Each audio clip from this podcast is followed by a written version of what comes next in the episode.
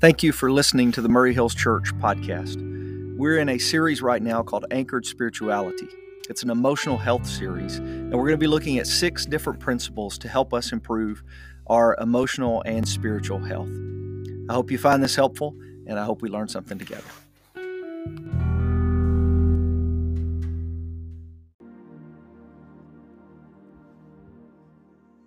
right, amen. Uh, Philippians chapter 2, verse 3. I have no idea how you knew, Kelsey, but that's our text today. Philippians chapter 2, uh, verses 3 through 11. If you want to want to find that in your Bible and just hold your place there, we're going to get there uh, in just a little bit. I, two weeks ago at uh, Rotary, I got to hear Mike Short speak, and he's the director of safety and security at uh, Maury Regional. And he was talking about the rise of basically the rise of violence or confrontations or incidents within the healthcare industry, and specifically about Maury Regional. And he, he showed a bunch of stats of kind of what was happening, and it's, it was been on the rise since 2017. But as you can guess, in uh, 2020, it exploded. And one of the stats that he showed in particular just really jumped out at me, and it was they do their fiscal year like June to July. So it was 2019 to 2020. So that's you know halfway through 2020 uh, they had 46 calls for officers at the hospital. And that meant that there was either something that an officer needed to de escalate the situation or needed to escort somebody out of the hospital. So they had 46 calls, 2019 to 2020. 2020 to 2021, 1,976 calls for an officer. And this is their internal security. So this is not like calling the Columbia Police Department. This is internal security. 1,000, that's 42 times the number of confrontations. 2021 to 2022, so we're only halfway, we're about what, seven months or so into this fiscal year, they've had 1,517 calls for officer interventions.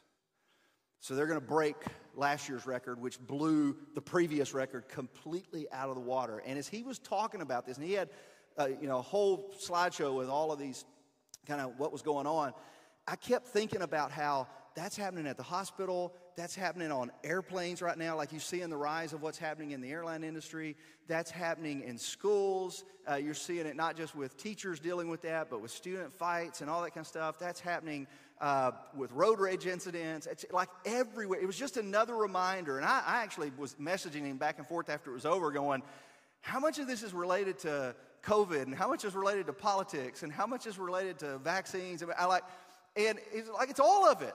I mean, it's just another reminder that the last two years, emotions have been kind of raging out of control. Like everybody's on edge, everybody's ramped up. I was messaging a counselor right before this service, and I was trying to find some appointments, and they're like, we, we don't have anything. Like, you just wouldn't ama- It's amazing how many people, everybody's full, everybody, there's just not enough. We can't meet the demand right now. And it's just a reminder that, you know, people are stressed, people are anxious, uh, people are fearful, people are worried, people are frustrated, and a lot of times that expresses itself in an unhealthy way. So the question is how do you stay anchored when that's going on? How do you stay anchored when the emotions are raging out of control? And that's what this series is about. So, we're, we're, in a series, it's an emotional health series, is what we call it, but it's really an emotional health and spiritual health series. It's really both, if you think about it, because we can't separate those things. We've tried to separate those things, and we haven't been very successful. We're like, no, no, no, let's talk about the spiritual stuff at church, and we'll talk about the emotional stuff with our counselor. It's like, no, those things all go together. Our spiritual health is affected by our emotional health, our emotional health is affected by our spiritual health. So, we're in a series trying to talk about uh, how do we stay anchored or how do we stay grounded when it feels like life is out of control, when it feels like the storm is raging and we just don't know what to do. How do we stay anchored to something? It was um, Amy shared this last week. This well, I don't have that quote up there, but that, the one about you know anxiety is contagious. You remember that Harriet Lerner quote?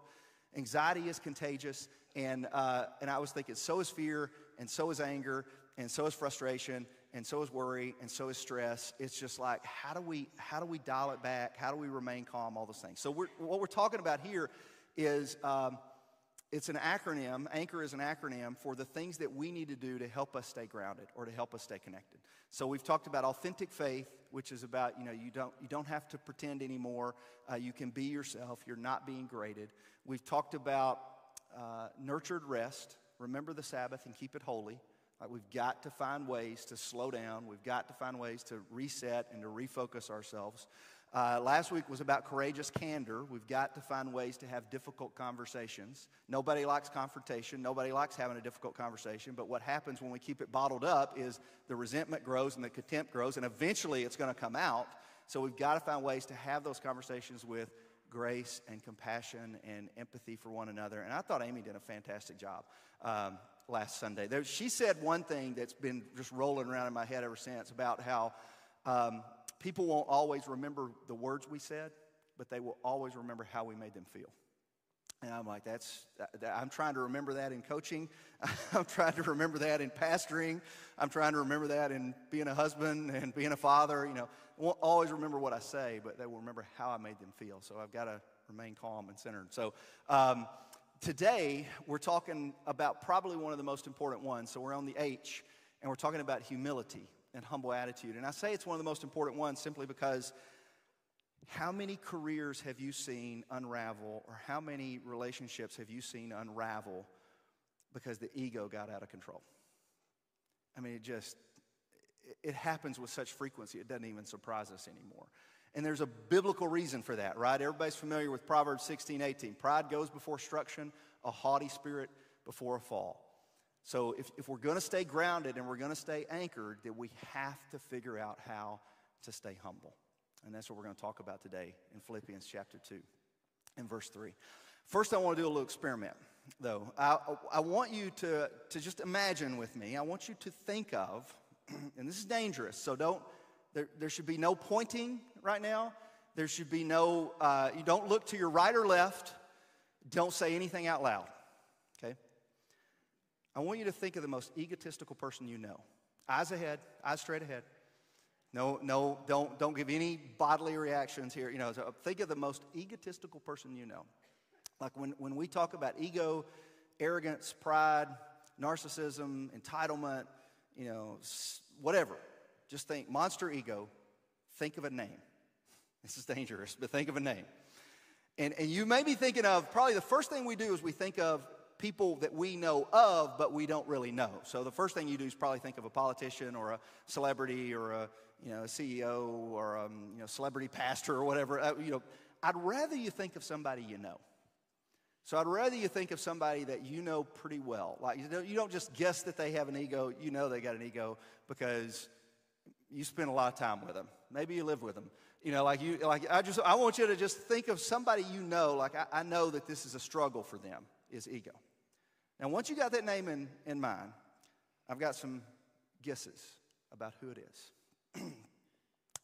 Five traits that you're probably going to see. Number one is that the person you're thinking of probably has some characteristics of narcissism. Now, then when I'm saying they're like narcissistic personality disorder. I think that's like 1% to 2% of the population. But I'm saying some characteristics of it. Narcissism is just a self inflated view of self. So they, think they're smarter than everybody in the room. They think they're better than everybody in the room. They think they're more important than everybody in the room. So maybe just some, some characteristics are in there. Number two, person you're thinking of uh, has a, a sense of entitlement. Like they should get their way. We should do what they want to do when they want to do it. Um, they should always get their way because they tend to be a little bit more self centered. All right? Number three, the person you're thinking of has a strong need for affirmation. They love the likes, they love the follows, they love the agreement. Matter of fact, they're probably very rarely wrong about anything. And if they are wrong about something, whoever is disagreeing with them must be, you know, stupid and doesn't know what they're talking about. Number four, there's uh, a lack of empathy. The person you're thinking of struggles with, with empathy with other people, so they struggle to put themselves in other people's shoes or to consider where they're coming from, or to consider that they might be wrong and the other person may be right. And number five, the person you're thinking of is not you. Now, I didn't give you any rules with this exercise. I didn't say you can't think of yourself. I told you to think of somebody that you know very, very well, somebody that you live with. So you could have thought of yourself if you wanted to. My guess is not a single person in this room thought of ourselves. When I said monster ego and arrogance, we thought of somebody else. And as I went through that list, you were going, Yeah, that's them. Mm-hmm. Narcissistic, yep. Entitled, yep. Need for affirmation, yep. Lack of empathy, yep. And guess what? Somebody else in this room was thinking of you and thinking the same thing. Like that's scary to think about, isn't it? But that's the way ego works. This is the danger with ego. It is very easy to spot in other people, it is very difficult to recognize in ourselves. Like e- ego's one of those that we can easily, oh yeah, he's egotistical, she's egotistical, he's got big. I mean, we easily see that in other people. It's very, very difficult to spot it in ourselves. And that's the danger of ego because all of those things I put on there, that, are, that isn't like just something that other people struggle with. That's something that all of us struggle with. That's something that I struggle with. All, I mean, like, that's something that everybody struggles with. And so when we, the problem is we, we don't see it in ourselves. So ego looks like narcissism in you and uh, self confidence in me. You know, it looks like um, arrogance in you, but it's just self assuredness in me. You know, I'm just I'm sure of myself. You know, and that's, that's the danger. That's what makes this so, so very difficult uh, to deal with. And that's why it's so hard to stay anchored when it comes to humility. We're all like these two guys right here. Okay, and if you, if, you, if you have not seen Ted Lasso, then just the next 30 seconds to a minute is not going to make any sense to you. Go watch it because it'll preach. The whole series will preach. But if you have seen it, then, then you'll appreciate this. Uh, Jamie Tartt's on the left and Nate is on the right. Uh, both huge egos. Neither one of them know that they have it. So Jamie Tartt, in the, the very first season, very first episode, he's like the quintessential narcissist. I mean, he's, he's a caricature of ego. I mean, they, like they, they go out of their way to give him the most ego he could possibly have, but he doesn't think he has any ego. Nobody ever thinks they have any ego. So he, he doesn't think he has any, but everybody else around him can see it. He can't see it, everybody else around him can. Nate doesn't appear to have any ego. I mean, he's like so self effacing and shy and puts himself down and is surprised if somebody remembers his name. I mean, on the surface, it looks like he doesn't have any ego whatsoever. Those are two totally different characters. But if you follow their character arc, and I won't ruin the whole thing for you, but if you follow their character arc, one of them becomes more humble and sincere, and one of them's ego gets completely out of control. Because here's the thing with ego I said we all have it. It's more obvious in some of us, and it's more hidden in some of us.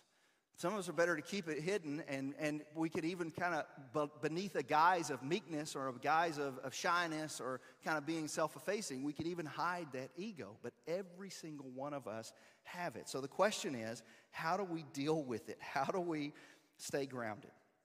Even when it's hidden, it's still there. Here's what I want to teach us today. Uh, about humility. And this is, this is from Philippians chapter 2. So I'm going to go ahead and tell you the point, the two points actually today. I'm going to tell you the two points, and then um, we'll read the passage. But here's, here's the two things I want us to learn. Number one is that the opposite of humility is not pride, it's selfishness. The opposite of humility is not pride, it's selfishness. Okay? Number two, that the key to humility is not meekness, it's self awareness. Key to humility is not meekness. If it was based on meekness, um, Nate would have Nate would have been a humble guy, but he was not self aware enough to realize that his ego was getting out of control. Now, let's go to Philippians and I'll show you uh, where this stuff is taught. I'm using the New Living Translation, so I'm not, I, have I've got the NIV up here with me, and I got the, the New Living Translation on the board. So I'm going to use what's on the board, and hopefully it doesn't crash. If it does crash, we'll switch to the NIV. But uh, this is what it says Philippians chapter 2. This is the Apostle Paul writing to the church in Philippi and he begins in the first couple of verses just giving them some instructions, some, some commands, if you will. And then he gives them an example of what he's talking about. So the commands are don't be selfish, don't try to impress others, be humble, thinking of others as better than yourselves. Don't look out only for your own interest, but take an interest in others too. You must have the same attitude that Christ Jesus had. Though he was God, he did not think of equality with God as something to cling to. Instead, he gave himself, uh, he gave up his divine privileges. He took the humble position of a slave, and he was born as a human being. When he appeared in human form, he humbled himself in obedience to God and died a criminal's death on a cross. Therefore, God elevated him to the place of highest honor and gave him the name that is above all other names, that at the name of Jesus every knee shall bow in heaven and on earth and under the earth, and every tongue declare that Jesus Christ is Lord to the glory of God the Father. Now, we love that verse. Right? We, we, we love that verse. And we specifically, we don't really love verses 3, 4, and 5. We don't really talk about those that much, but we love verses, well, verse 3 and 4. We love verses 5 through 11 because that's where it talks about, you know, Christ was humble. And we love the fact that Christ was humble. Like that's a we love seeing that. Like even though he had equality with God, he did not consider it something to be grasped, but instead he took you know the very nature of a servant, and he became obedient, even obedient to the point of death, and therefore you know God will exalt him in the end, and every knee shall bow, and every tongue confess that Jesus is Lord. We love the fact that Christ is is humble. Um, but we don't want our elected leaders to be humble. We, we want our Savior to be humble. We don't want the coach of our travel ball team to be humble. We, we just want our Savior to be humble. We, we don't even want our pastor to be that humble. I mean, that's uh, like, it's, it's crazy to me following all these stories, and there's so many documentaries coming out right now. It's almost kind of mind blowing. But we don't want our pastors to be humble. We want to follow somebody that's, you know, confident and bold and, you know, feels like they know what they're doing and all that. So, but, but we want our Savior to be humble. We don't want our CEOs to be humble, but we want our Savior to be humble. And it's like we have this, it's almost a love hate relationship with Philippians 2. It's like we love what it says about Christ and we love that image of Christ being humble and that is so appealing to us and so nice, but we don't love in verse 3 where he tells us to be humble in the same way Christ was. The thing I'm trying to point out is that the reason Paul includes Jesus in here is to give us example of what he's talking about. It's tied to the command. The command, don't be selfish, be humble. That's the command. And then he says, let me give you an example of who to be like. And he says, be like Jesus. So, so jump back, and I want you to look at just the command, okay? Verses 3. This is the first half of verse 3. Uh, and I want you to notice how many times humility is characterized as uh, selfishness. So, right here, look at this one. Don't be selfish. That's why I like the New Living Translation here. I think the NIV says, do nothing out of selfish ambition or vain conceit. Same concept, but I like the, the New Living Translation just cuts right to the point. Don't be selfish. Don't try to impress others. Be humble, thinking of others as better than yourself. Don't look out for your own interest, but take an interest in others. That's why I say that, that uh, the opposite of humility is not pride, it's selfishness. Because pride is a feeling of accomplishment or pleasure but well, it's a feeling of pleasure because of my accomplishments or somebody else's. So pride could actually be good or bad. I mean, you've heard pride used in good context and bad context. I could say, you know, I was, you know, I was proud that I held my tongue right there. You know, that was I'm, proud of myself because I don't normally do that, and I was able to do that. Uh, or, or more likely, when pride is in a positive sense, is like, well, I'm proud of my daughter. You know, she, she worked hard and, and she, she's going to graduate, and I'm proud. She studied hard for that test, and she made an A on it. I'm really proud of her for that. You know, I'm proud of, proud of what she's done there. Um, so there's a good context of pride. Pride becomes dangerous when it becomes hubris. And that, that's less about being proud of your accomplishments and more about the need to be in control, like an inflated sense of self importance. So, in other words, pride becomes dangerous when it becomes self centered. Like when it, when it becomes uh, about me, because Paul is saying here, don't be selfish, be humble. And then he defines humility in terms of not being selfish. Think of others better than yourselves. Don't look out for your own interest. Take an interest in others also. The NIV says, uh, value others more than you value yourself. If we want to be more humble, then we stop looking to ourselves and we start looking out to our, our brothers and sisters and we start valuing them more than us and value their interest more than our interest. That's where humility comes from. Here's what J.D. Walt says, Christian author says, here's what I'm slowly learning humility is not about self at all. Like, I, humility is one of these weird virtues that the more I think about it, the more I start going, you know, I'm a pretty humble guy. I'm not like those other pastors that are on those documentaries. I'm humble. Those guys are prideful, but I am humble. Pretty good at this. You see what happens. As long as I'm thinking about myself, pride's always right there under the surface. As long, I mean, that humility is so hard to grasp because I start being proud about being humble. He says, the more I think about it, though, that humility is not about self at all. Humility is about others. Humility is not putting yourself down. You know, that's one of the ways that we try to think I'm humble. If I just put myself down, if I'm self effacing, you know, if I just have them people. But humility is not about putting yourself down. That's false humility. Humility is about lifting others up. If I'm about me, I'm selfish. If I'm about you, I'm humble.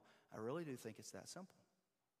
So, so being humble is not this head down, moping around, talking quietly, being more submissive. Um, it may sometimes look like that. But sometimes, if you're looking out for the interest of others, you may be loud on their behalf. Sometimes, if you're looking out for the interest of others, you may defend their rights. You know, that, that's, that's you could still do that in humility. It's a humility is a mindset that places the needs of others above our own needs. And I realize in saying that that we should probably stop and have a little side about codependency. I'm not going to do that today. You'll have to talk to your counselor about it uh, because you can take it too far. I mean, it can get to where you, you, it, you, take this off the rails, but I don't think that's most of our problems. Most of our problems is our ego rages out of control and we only think about ourselves and our interests and our opinions and our rights and our, you know, what we want. And we don't really think about other people. And if we're going to follow the example of Christ, then we have to think about other people. And that's where he goes next. Verse 5. What he says is, You must have the same attitude that Jesus Christ had you must have the same attitude that Jesus Christ had. Why was Jesus humble? Well, Jesus put others first, right? I mean, who, who, goodness, look at what he did. I mean, Jesus put others first, and he, did.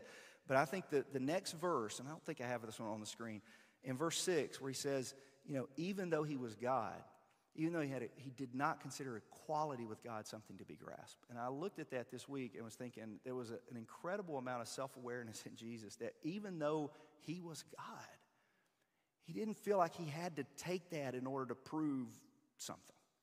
Like he didn't, he didn't have to, he didn't have to take that in order to be powerful, and he didn't have to take that in order to be right. That Jesus actually purposely humbled himself, became a human being, God becoming a human being.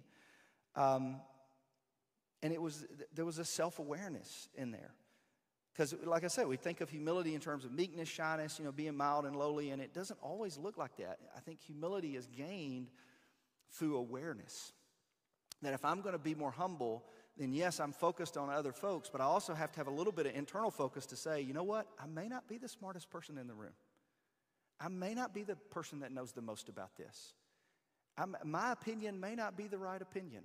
My way may not be the right way. So it, it, I, I, gain humility by being self aware of my weaknesses. I can be aware of my strengths too. You know, hey, I do have some experience in this area, I do have some strength in this area. But, I, but I gain it by being self aware enough to realize that I'm not the most important person in the room. That, that what somebody else is saying could have a lot of value and worth, and maybe I need to listen to that. I'm not, it's, no, it's not all about me.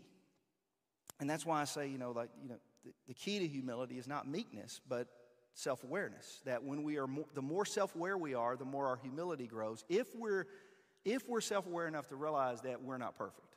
Now, we all say that. You know, everybody always says, you know, oh, I'm not perfect, I'm not perfect. But do we really believe it? do we really realize that, you know, we're not perfect? We're, we're not experts in everything.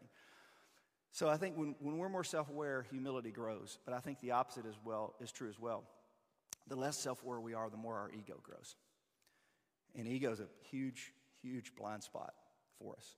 So when we're not self aware enough to realize that it's growing out of control, um, we need somebody in our lives to help us stay grounded. And that's the one little bit of practical advice I'll give you today. Uh, the, the best way to combat ego and the best way to, to have more humility is to have somebody in your life that says, hey, you need to check that ego. And that's, that's a really difficult, uh, that's a hard person to have in your life because no, like this goes into Amy's difficult conversations and it goes into next week's open to feedback. So we're, we're squeezing the ego right in the middle of there for good reason. So you got to have somebody in your life that's willing to say, check the ego. You, you might dial, dial it down a bit. And that's a difficult conversation. And you got to have somebody on the other side of it that's willing to say, okay. And that's the hardest thing to say is okay. To not get defensive and not, you know, that kind of thing. You gotta have somebody in there to, to check it, to keep it in check. Uh, I want to tell you a story real quick, and we're going we're gonna be done here just a minute. But one of, one of those people for me was Bobby Page. And some of you guys may or may not know Bobby Page. He, he works for my dad. He's worked for my dad for 35, 40 years. But before that, he was my football coach. So he was my football coach in high school, and then after, after I graduated, he got hired uh, by dad. And Bobby's one of those guys. Like, you got to, and, and, coaches are good at it. Uh, wives are really good at it. But I mean, you got to have somebody in your life that goes, check the ego, man. It's getting out of control. My brother in law's not bad at it. Um, I got a lot of people in my life. That should, that's kind of concerning. Anyway, um, Bobby was, I'll tell you, this happened years ago. My family's in the convenience store business, and uh, before I started preaching, I was in the convenience store business. So I was, I was working in my dad's business, and I was the general manager of retail. I was running the stores. And they have this big conference every year uh, called NACS. It's the National Association of Convenience Stores. And they had it in Vegas, and it's this really big deal. It's like thousands and thousands of people come to this thing. And, and all the big boys come to it, like all the, you know, the big chains and all that kind of stuff. And they had a black tie dinner. I don't know when this was, 17, 18 years ago. They had a black tie dinner for all the executives. And um, it was like, you know, you get the tux on, you're in one of these Vegas hotels, it's super fancy. And it's, you know, the red carpet's rolled out and white linen tablecloths and everything, and the waiters coming around, and, you know, you got free food, free drink. And all. I mean, it's, it, Jay Leno was speaking. He was big then. Uh, you know, like it was this, it was like, it's just, just super fancy thing. And uh, we're sitting there, and I'm kind of, you know, kind of feeling good. Like, I'm, this is kind of a big deal you know, me to get to be, oh, there's the CEO of Sheetz. Oh, there's Wawa, that guy. You know, I mean, like it's, you're kind of watching these big wigs go around shaking hands and you're going to go meet people and you're like, I'm kind of a big deal. These, these, these folks are kind of a big deal. And midway through that, and I'm, I'm, Bobby didn't know what I'm thinking. I'm just kind of sitting, you know, sitting back enjoying it. And midway through that, Bobby leans over to me and he says, and just think, all these people make a living by selling Snicker bars and sausage biscuits. and it just, just I mean, de- deflated everything about it. Bobby just had a way of kind of bringing it back to the to the reality. Like these people think they're important. They sell sausage biscuits for a living, and it's like you got to have somebody in your life that does it. That just grant like you're not that big a deal. You're just not that big a deal. I don't care what you do. I don't care how famous you are. I don't care how many followers you have on Instagram or how many people like a post when you post it on Facebook. You just ain't that big a deal. So, the best thing you can do is stay humble and stay grounded. Actually, the Latin word for humility actually means groundedness. The best thing you do is stay humble and stay grounded. And you do that by being self aware enough to realize that I'm not that big a deal and Christ like enough to realize that I need to focus on others more than I focus on myself. I need to have the same attitude that Christ Jesus had. Let me pray for us. Father, that's, um, goodness, it's one of the most challenging verses in the New Testament. We, we love it and we love it, but we love taking that verse and focusing on your son. But when we take that verse and we turn it around and focus on our lives, it's a challenging, challenging thing for us because we struggle with selfishness and ego and all those things.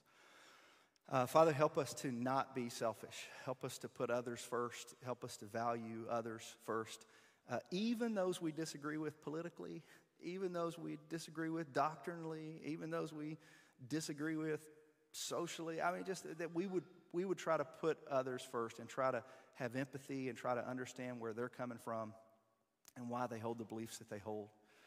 Help us to do that. Uh, in, a, in a world that rewards ego and rewards narcissism, help us to be different. Help us to be countercultural. Help us to um, Help us to take the opposite approach, knowing that your son promised us that if we humble ourselves, we will be exalted. But if we exalt ourselves, we will be humbled. Help us to be on the, the other end of that. Help us to be on the end of, of, of being exalted by you one day. And uh, that's what we pray for. Help us to, to battle this, this battle of ego. Help us to battle that and. Um, and be more humble and be more Christ like in our attitudes and in our approach. It's in the name of your Son, Jesus, I pray these things. Amen.